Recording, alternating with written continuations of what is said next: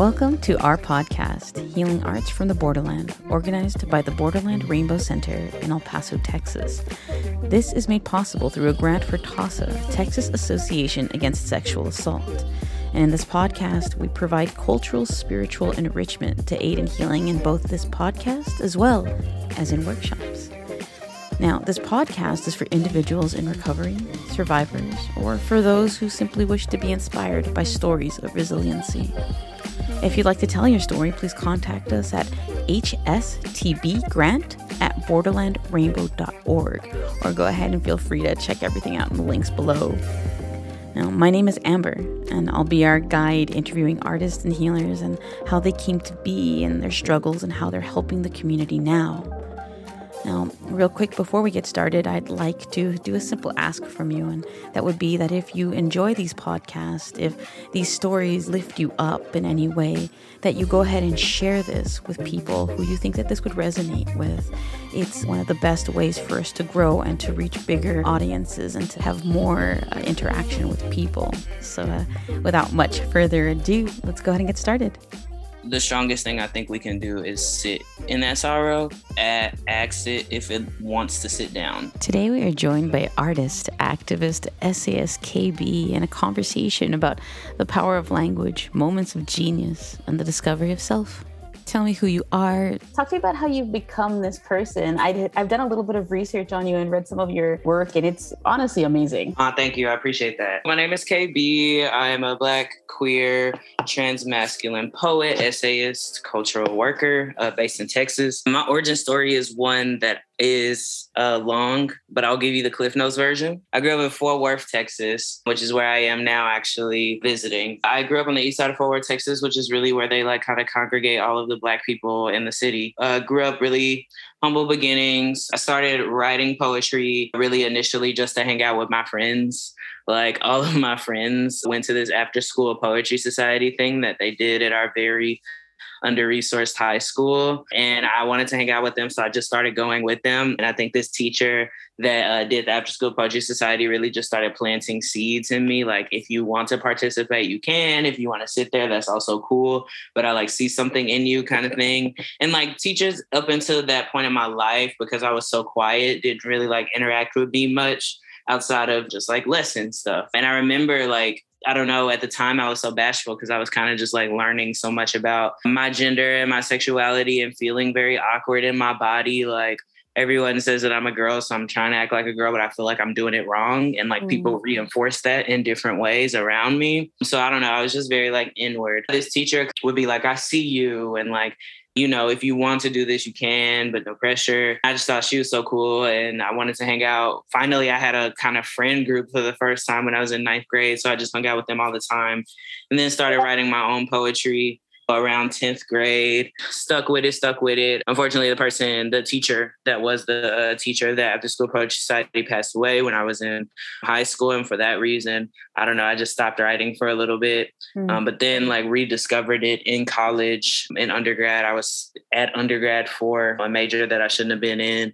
I felt a lot of pressure. They put a lot of pressure on you to decide a major. So I was like, well, I kind of am still figuring out what I want to do here, but I will take a creative writing class because I'm like, I haven't taken one in so long and haven't been around other writers in so long. And then I kind of like refell in love with poetry and started writing it again around that time. And then I don't know, I didn't start thinking of myself as like a capital P poet really until I moved to Austin in 2018. That was on the heels of dropping out of a grad program that just wasn't really the right fit for me. I don't know, just like immersing myself into Austin culture. I mean, we had at the time like a lot of open mics and reading series and things and like slams and things like that. So I would go to those things and be like, you know, if I want to be a poet. I have all of the tools necessary to do that. I don't need a terminal degree in poetry in order to be a poet because mm-hmm. I was a mm-hmm. poet when I was in high school and I didn't have none of that. I just started kind of doing my own thing and promoting my own work and like asking bookstores if I could perform there. And 2019 was really the year where I was like, I'm going to go for everything that I want. I continue to do that. And here I am. That's my poetry background. And I, I just started writing essays probably around this time last year, actually, because I was like, I have these rants and they're very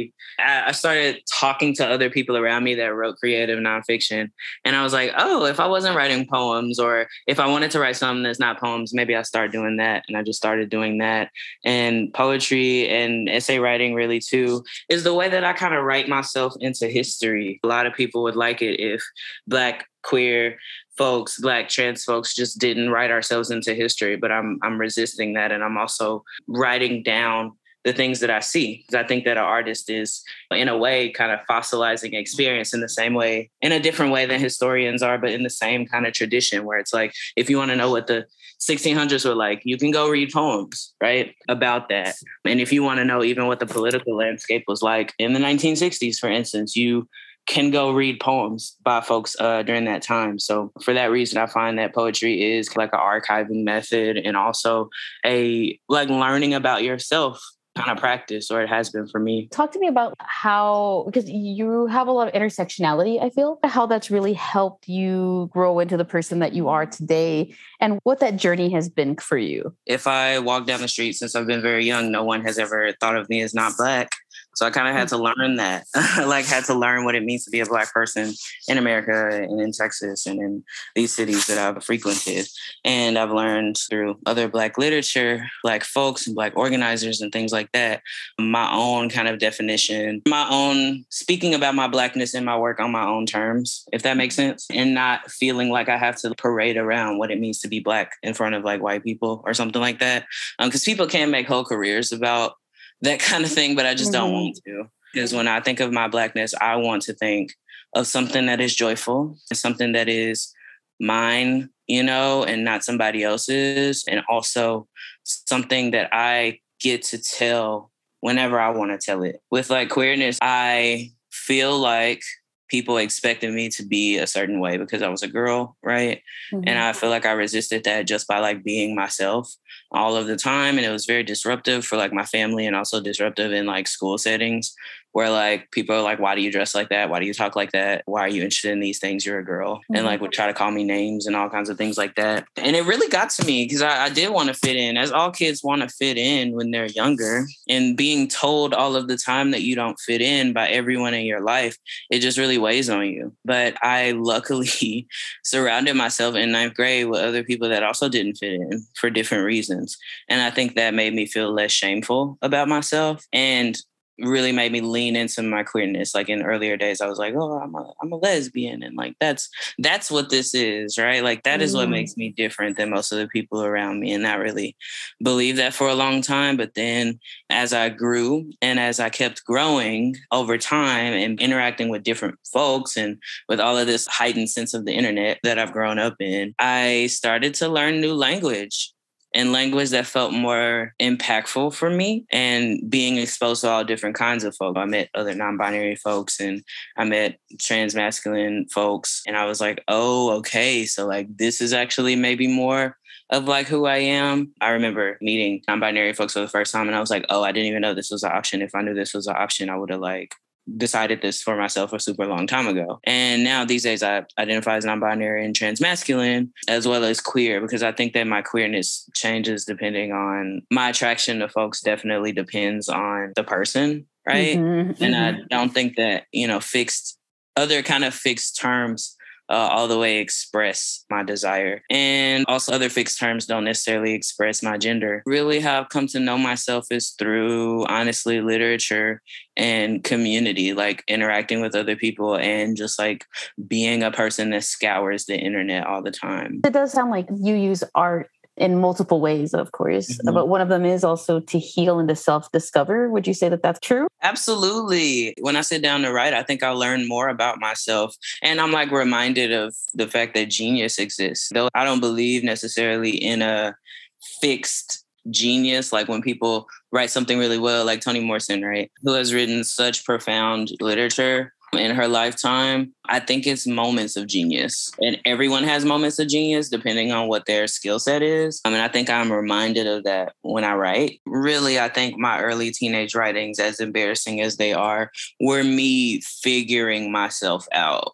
Like when I go and reread those things because I have like low self esteem. A lot of those things got thrown away, but the little things that I did keep when I go back and read that, I'm like, oh, I absolutely have the more fully formed thoughts that I have now back then.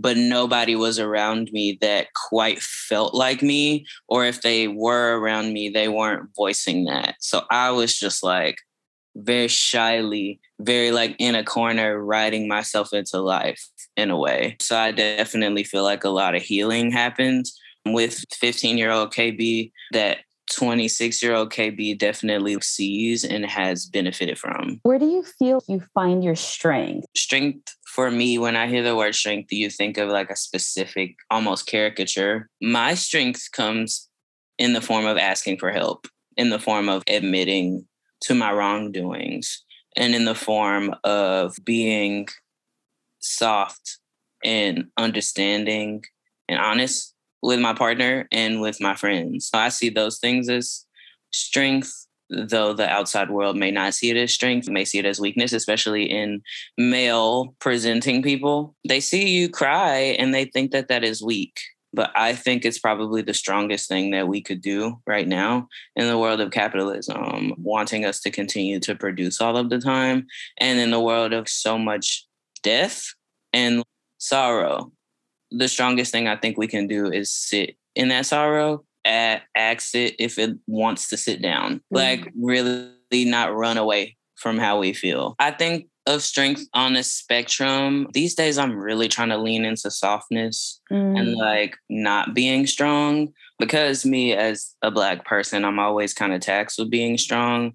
And when I was perceived as a girl, especially like there's just a strong black woman kind of stereotype. So I felt as if all of my problems I had to figure out on my own. And I was made to feel, or like made to feel like I had to be strong all the time now that I'm inheriting this black boyhood that I didn't necessarily ask for, but like definitely people perceive me as a black man and I have to kind of like live with that. I'm being perceived in a like hyper masculine way, like a hyper strong way. It's very interesting to kind of be on both sides of this binary that neither of which I, I, wanted to be in. I feel like I'm taxed with being strong all the time. In my daily life now, I try to be softer where I found my voice, literary voice, which I do think is strong. I think I just found that in others, mm-hmm. really like other people around me embodying themselves through literature and other people around me validating how I felt and feeling validated by like other things I read where people were just telling their stories. That's really where I feel like my voice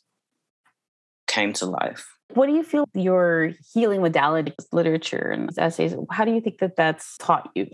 Being a writer and being in writing communities has taught me so much. Really, if I want to make sense of something that I feel, I definitely look to literature. As far as healing is concerned, I think that the things that I felt like were wounds as a child, queerness, blackness, transness, were healed when I reached out to find myself in history and find other people talking about the things that I'm going through. In a way, I could find that on Twitter, like on yeah. a Twitter thread. And I have before. We think of Twitter as just this hellscape, which a lot of times it is. It is some good stuff on there if you are searching for it. But also in literary magazines and in books. Most recently, I read the book Heavy by Kiese Laymon he was talking about things that I just really haven't seen black men or masculine people talking about in literature, like weight fluctuation and depression and family relationships and how this kind of culture of masculinity can lead you to think that you can't be accountable to the things that you do or the things that you do are justified. I just felt like I learned so much from that, but I feel like also some part of me healed. It is not this idea of like manhood and manness is not so flat. We mm-hmm. absolutely should be, and we would actually be better serviced by people being honest. And I appreciated that honesty in that book. See, here's the thing about trauma, or at least like the ways in which that it manifests for me. I am like content warning for mention of sexual assault. I am a childhood sexual assault survivor, and that clouds some of my memories of early childhood. But the things that I do remember feel so profound.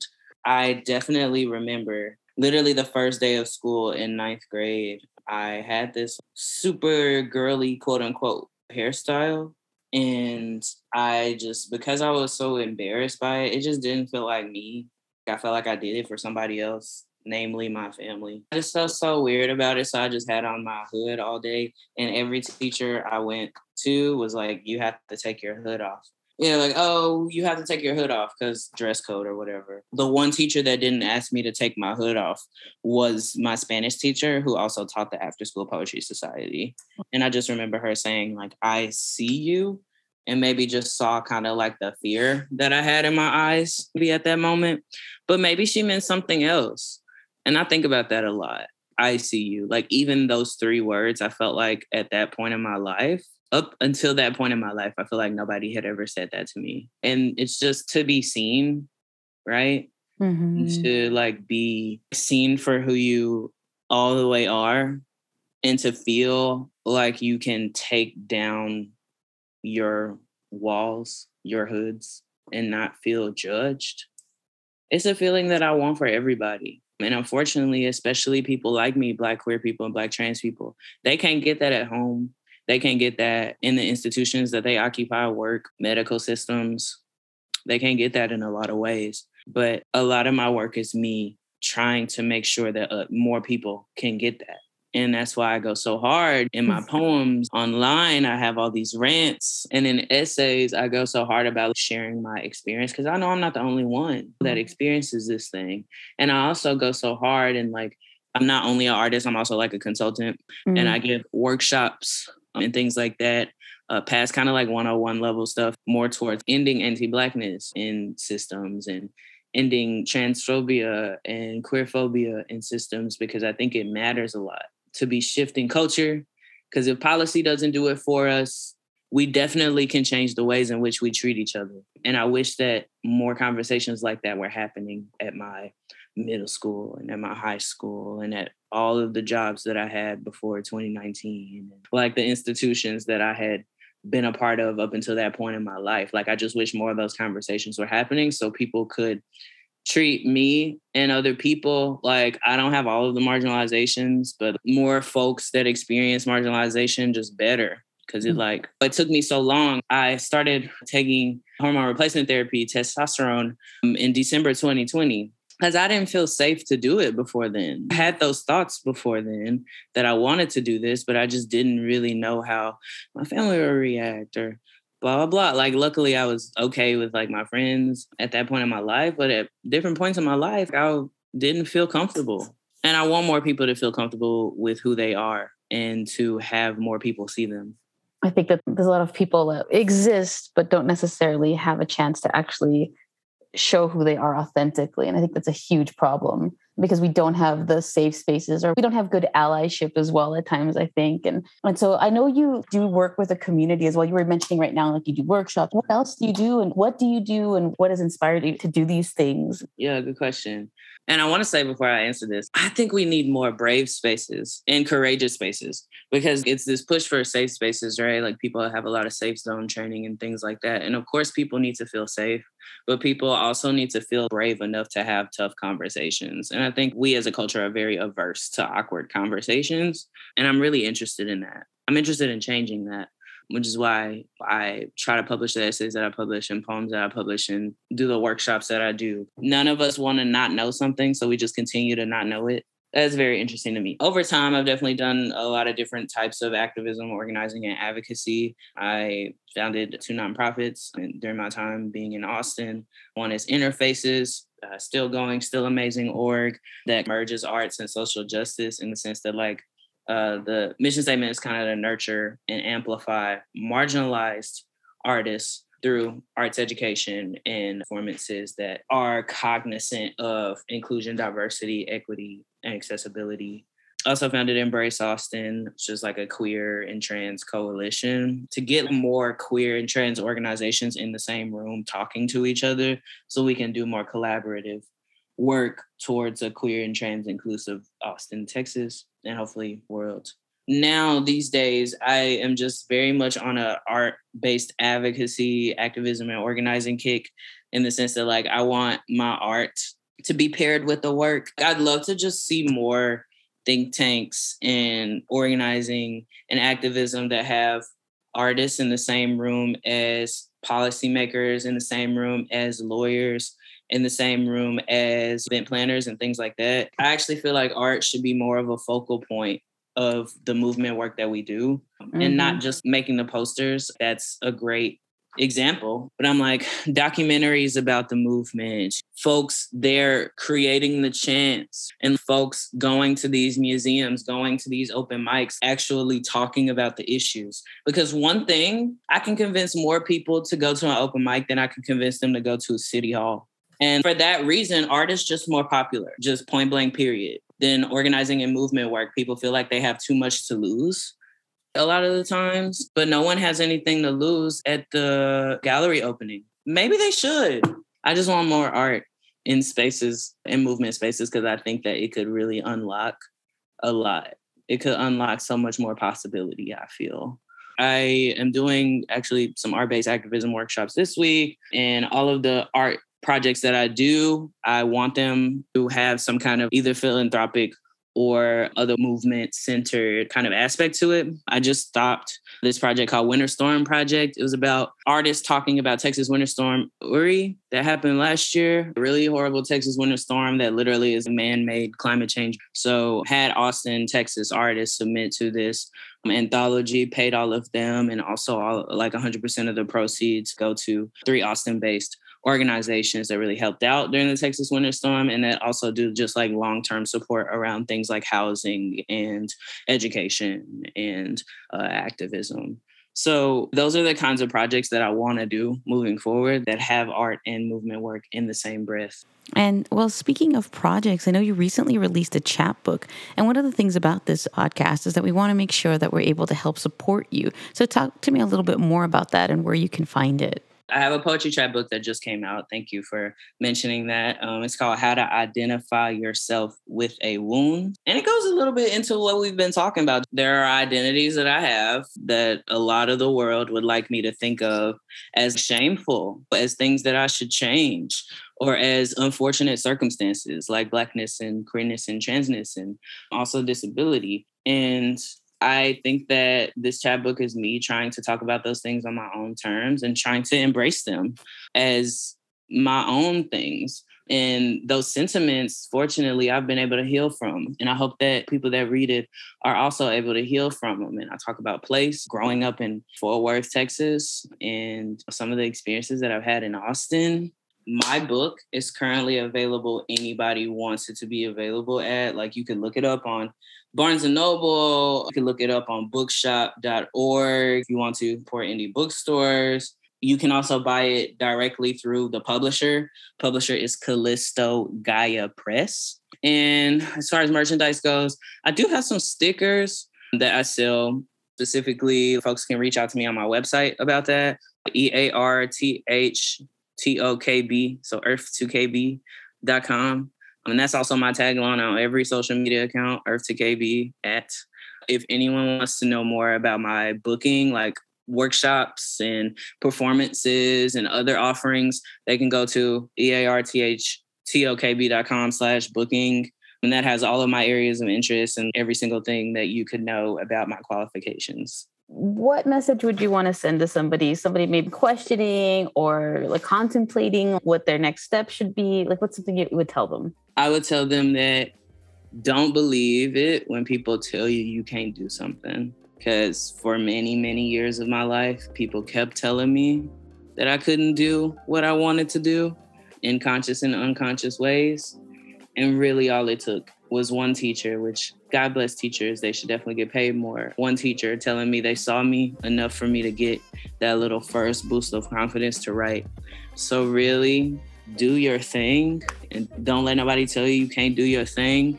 And if you feel like you ain't got all the tools to do your thing, the internet is free, baby. And also, I do calls with people to really demystify what it means to write and do organizing work under capitalism. So even reach out to me. I would say you have everything that you need to do what you want, and what that is is yourself. Like you have it. I don't think that there's any other way to end this talk. Thank you so much for uh, taking this time with me. I appreciate you for having me. And thank you, as always, for joining us on these journeys. And as always, wishing you nothing but good vibes.